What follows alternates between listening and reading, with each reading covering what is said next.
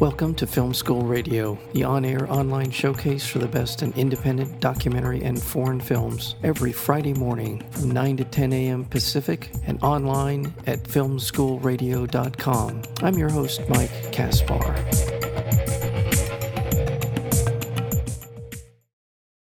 Theo Anthony is a writer, photographer, and filmmaker whose films have premiered at the Toronto International Film Festival, the Locarno International Film F- Festival, and others. His first feature was called Rat Film, and it was released by Cinema Guild in 2017. And he's here today to talk about a new documentary film called Subject to Review.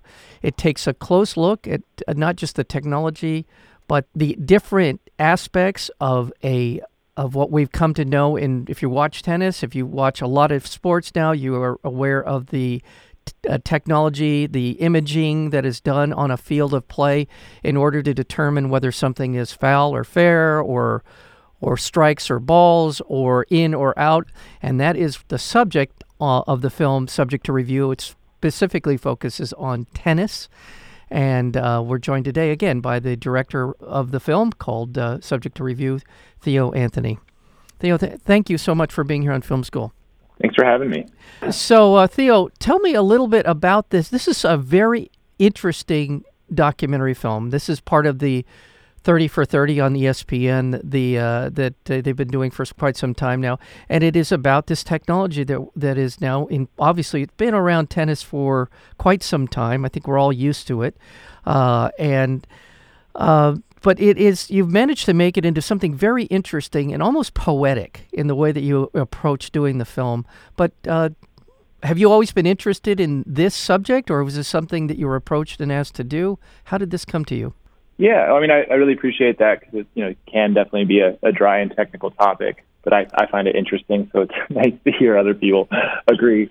Um, yeah, so originally I was approached by ESPN to do a 30 for 30, and um, I originally pitched a, a show, a more general documentary about like the history of instant replay. I was I was really interested in how um, innovations in video technology changed our relationship to viewing. Mm-hmm. Um, and I think as we got uh, deeper in on the project, we realized that it was a much more interesting and effective strategy to just really hone in on uh, this one specific uh, case of Hawkeye and tennis. Um, I think, as you saw, it's something that seems really simple, but the closer you look at it, um, the more interesting it gets. Yeah, in the film, uh, subject to review, we see literally kind of the minutia of uh, a tennis tournament when they're prepping uh, for the uh, broadcast when they're prepping for the match, there is a, a real kind of elaborate kind of enterprise that takes place in order to make sure that this technology is calibrated correctly, which I thought was fascinating. And and and also one one last thing, um, and that is the margins of error which is the space where mm. we we can disagree or agree to disagree about about the ins and outs of of a, in a tennis match. So, as you were getting into the subject of this technology, were you aware of just how intricate it is in terms of setting it up and and all the things that are attached to it? Uh, I love shooting at like public events, uh, you know, sporting events, and uh, anything that's going to be televised. I think when you go and you're a spectator live, you realize how much infrastructure there is around the edges. Um, you know, there's uh, there's lighting designers, there's AV people, there's janitors, there's concession people, there's cater, you know, catering. It's it's it's amazing the amount of like effort that goes into producing this spectacle, and as a viewer, you're told to really only focus on this super super narrow slice. And I think that um, you know our strategy is that I think that there's just as much, if not more, drama on on the margins, on the edges, and I think it just requires um, for you as, a, as, a, as an onlooker to, to, to position yourself a little differently. And so that was that was really our strategy going in. And you know, we had done our research as much as possible about um, you know the we got all the schedules, we got all like the blueprints, we we knew the the the schedule of the day and made sure that we were there every step of the way. Hmm. Um, but I was you know I was I even though I knew what was coming, I was just so um, blown away by like the precision and uh, professionalism that you know everyone brings to these uh, to the scene. Yeah, and how every day, in a manner of speaking, is a whole another um, uh, dance that's done by the, the people who are operating the technologies around these around tennis, but I, I think as you're talking about around the world of sports and whatever whatever athletic endeavor it might be. But let's step back and talk a little bit about Hawkeye and how it came into existence and how it's been refined yeah. over the years. Yeah, so so Hawkeye um, is a you know for those people who, who, who like me aren't tennis fans. Um, Hawkeye is a system of uh, ten cameras that are placed around the court. And they all film the court using these 10 different camera angles, shooting at a, at a high frame rate, usually in the range of like 150 frames per second. By compiling all the images and compositing the data, you're able to track with a very high degree of precision where the ball is. And so from there, it goes two different ways. One, um, it's uh, visualized into a uh, 3D simulation that's shown on, on the network as a way to bring in audiences and show people where the ball bounced. And then the other really interesting thing is that it's actually used um, in cases of challenges to check the authority of the uh, the chair umpire. So if there's a call on the court that a that a player might disagree with, they get two two opportunities per set to challenge the call. And at what at that point, it's almost like you're appealing your your uh, the ruling in your case, and it gets passed up a court of appeals. And the, the Supreme Court in tennis is Hawkeye. So using these systems, they determine whether the ball was in or out, and that's the final call. So after that, there's no challenging Hawkeye or anything. Hawkeye is the has the final decision uh, of what happens on the court. And in in the film, in your film, subject to review, we we see that the te- how the technology came into play. It goes back to a, a, a match. I think I think that's the impetus was the uh, Serena Williams uh, Jennifer Capriati match back it was a U.S. Open, I believe, had the impact it had. Uh, how the call was obviously wrong, and then it sort of, I'm sure, spurred uh, a a, uh, a real push for this technology to come and be a part of more a part of the of the actual um, matches moving forward. So we see that part of it. Yeah, but, absolutely. So was, yeah, go, go, ahead. Sorry, go ahead. No, please go ahead. I was going to say that was that was in 2004, and um, the I mean the interesting thing about that is you know, the, the, the technology was originally brought in to be like a, a broadcast aid. It was, you know, meant to help use, co- like, for commentators to use to help illustrate their point. It mm. wasn't meant to be used in any judicial function. Mm. Um, but the Jennifer Capriati, uh, Serena Williams match that you're referring to was this really interesting case where you had five different calls go against Serena Williams in really crucial points of the match. We only show one in the film, but it was one of five different calls um, that really cost her the match. And it was an interesting moment because Hawkeye was being used, and it very clearly showed that that the that the chair umpire was wrong. But it was like inadmissible evidence. There was no protocol to bring this evidence into the court. And so you have this really interesting tension there where you have this new way of seeing that the institution refuses to recognize. And that sets up something really interesting. And, uh, you know, that sets the tone for a lot of the other questions in the film of like, uh, you know, no, obviously, no one wants there to be injustice in the world, but you know, what do you do with that feeling, and, and when when have we gone too far? Yeah. And also, it sets in motion these questions of this kind of delicate balance between the human factor in sports and in judging calls and the technology that's increasingly becoming part of, of what we have come to accept as part of sports and I'm thinking of the strike yeah, zone. With the strike zone is is eminent is is very close to being implemented. Uh, a, uh, a a sort of a Hawkeye version of, of the strike zone in baseball is is now being tested in minor leagues. So we're we're approaching more and more of these technologies as an aid. But this, but we also have this human factor, which I, I that's the thing that I find one of the more interesting aspects of subject to review is that that balance, that dance that's being done now. Yeah, no, it's it's abs- I mean, I think the dance is and it's like the absolutely the right the right word. We we watch sports, or at least I do, you know, for um, drama and you know watching humans play. If we wanted to see a perfectly executed match, we just watch you know two computers play pong against each other. Um, we watch we watch for these moments of failure and for these lapses or for these miraculous plays. And that's what sets up the drama. And you know, Hawkeye's not taking that away, but you know, you I think you really do lose something, you know, in in baseball when you don't have, um, you know, when when you just have a, a, a an umpire who spent his entire life, you know, immersed in baseball and has so specialized for this one role.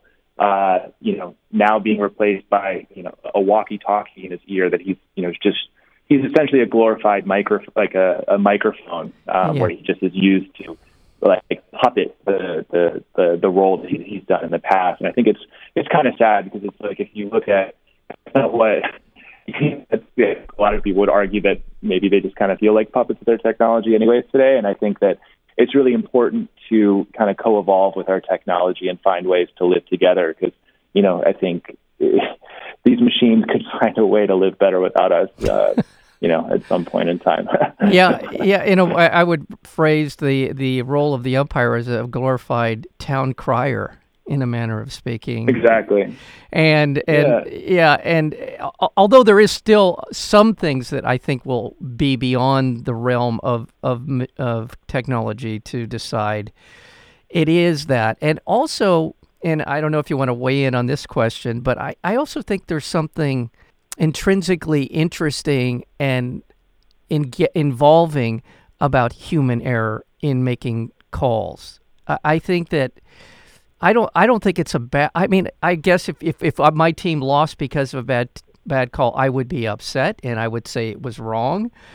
But I also think that there is something we're human beings playing these sports. If, as you said, if it was computers playing pong, it would be okay. It wouldn't. It wouldn't be acceptable for there to be a wrong call because there's no. there- There's there's it shouldn't happen. But the but we're mm-hmm. human beings playing very humanizing activities.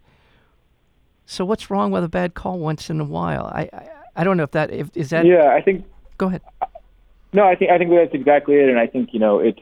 I think there's a lot of evidence to suggest that you know, it- like for for example, with with Hawkeye, they've actually shown that the introduction of Hawkeye has made uh, human line keeping more accurate. Like the knowledge that humans, um, the, the knowledge that humans are are being watched, and you know that they could be challenged, has actually made them improve.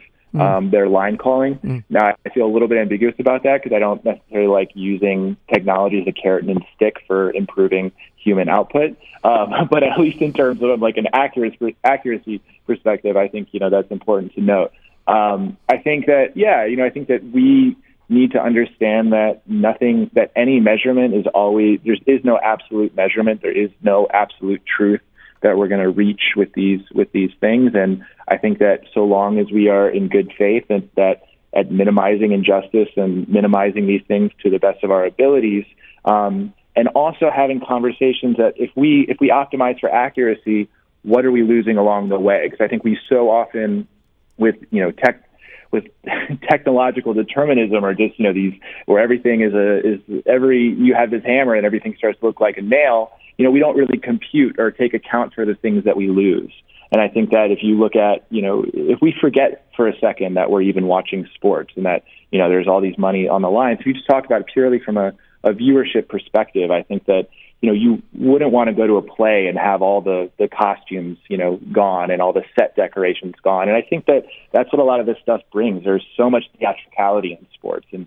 from the uniforms to the protocols to all these really conservative, like you know, uh, shows of you know the gratitude towards authority. It's just you know, it's a very theatrical thing where we're playing a lot a lot more. It's uh you know, people attach a lot of metaphor to these things. They see, you know, political narratives in the outcome of sports games. Sometimes they just want to remember, like, you know, times they've had, you know, with their parents or something. You know, there's there's so many Yeah. things we bring to sports. We think it's really important to understand that it's a, about a lot more than just whether a ball was in or out. And I think that what all I would advocate for is to make space for that indeterminacy and not try to suppress it or eliminate it. Yeah, exactly right. And I think you, in addition to that, tradition, but also one of the things that is a, a constant in sort of promoting sports is the humanity of it, the the character building, the the the uh, the cooperation, teamwork, the human qualities that come along with an athletic endeavor, your your determination to win, your perseverance, all of these things are very humanizing. And I understand the impulse to want to get everything right. It's great, but also, yeah, I, just what you said, I, I couldn't agree more. We need to remember that we are flawed, and our endeavors are flawed, and we need to uh, we need to take that as a humanizing factor in all of this. So, somewhere in here, Yeah. somewhere in the what two millimeters of of uh, error, uh, possible error in in this technology. So we in that space, we need to find our humanity. That brings up something that we were talking about at the beginning of the conversation. Is that this isn't really uh, about tennis. Um, I don't I don't want to put out the idea that this is a, a takedown of Hawkeye in any way. No. I think that this is um, just a close reading of just like what it means like to be human and measuring anything is that these are inescapable facts of you know being a material body. Like there is, you know, we're wet, we're fuzzy, we're indeterminate, and I think that any any measurement system we have can't like, you know, pretend that that doesn't exist. And I, I don't, you know, I don't think Hawkeye is. You know, they they're well aware of this, but you know, it, this film could have would have been made about any company that is trying to make a, a, a call. And I think that it's important to to know about these things and to learn these things because you know they're they're not God, they're not the state. These are these are things that have you know take it outside the realm of sports for a second. These are you know these are things that have effects on our everyday life, and we can't pretend like they're natural uh, things. We have to you know really. I, I I'm a big fan of like just teaching people like you know to these critical thinking exercises exactly of, of, of, of taking something that looks uh, really obvious and you break it up and you realize that it's actually pretty arbitrary. And I, that's my favorite kind of um, exercise to do. Yeah. Well, it is a terrific. I, I, my congratulations to you on just how you approach this. I love the opening. I love the sort of the we see the the, the person who's doing the narration, the voiceover for it, for it. It sort of introduces us into that human element, and where they're you're talking to them about you know what your what their approach should be in reading it, and there's a little bit of back and forth on that, and then we get into it pushes us into that story of this is a technology that goes back to a bet that had to do with horses, whether or not their hooves completely left the ground at any point during a stride. And then we are here today. And then I don't want to make this, you know, 1984-ish, but we're also it's it's just something about you know facial recognition technology. There's a lot of things that are happening around us that we are kind of the frogs in the boiling water a little bit and I and I'm, and I'm maybe I am going too far in extrapolating all this but there is something to be the question needs to be asked. I guess that's the question that uh, yeah. what I'm posing is, I would say you're not I don't I don't think I don't think you're going too far at all. I'm not you know making a statement on it's not about are these things good or bad. I think it's just you know, do you even understand what these things are? And, you know, do you under, do we understand how they work? And, you know, when you start talking about, you know, big data or, you know, these infrastructures of algorithms that are, you know, more and more structuring our everyday life, the big issue is that we don't know what they are and we don't, they're acting us on us in ways that we don't understand, um, in ways that we cannot even see. And that, that is, that's a real problem, right. you know, and especially that, you know, a lot of these um, you know, these corporate interests, like their business model is to keep us in the dark, and I think that that's that's that's a real problem. You know, if you are if you are keeping people in ignorance as your business plan, that is a problem. And so I think you know the the most we can do in this situation right now is just like really learn as much as possible we can um, about what's happening and, and and try to have an honest and accountable conversation for for what happens next. I could not agree more. The film, again, is subject to review. It's going to be broadcast on ESPN. Check it out. 30 for 30 is just a remarkable television series about all aspects of sports, and it's been on the air for a number of years. Just a terrific series, and I'm so grateful you were able to find some time to spend with us here on uh, Film School Radio. Thank you, Theo. Thank you so much for having me.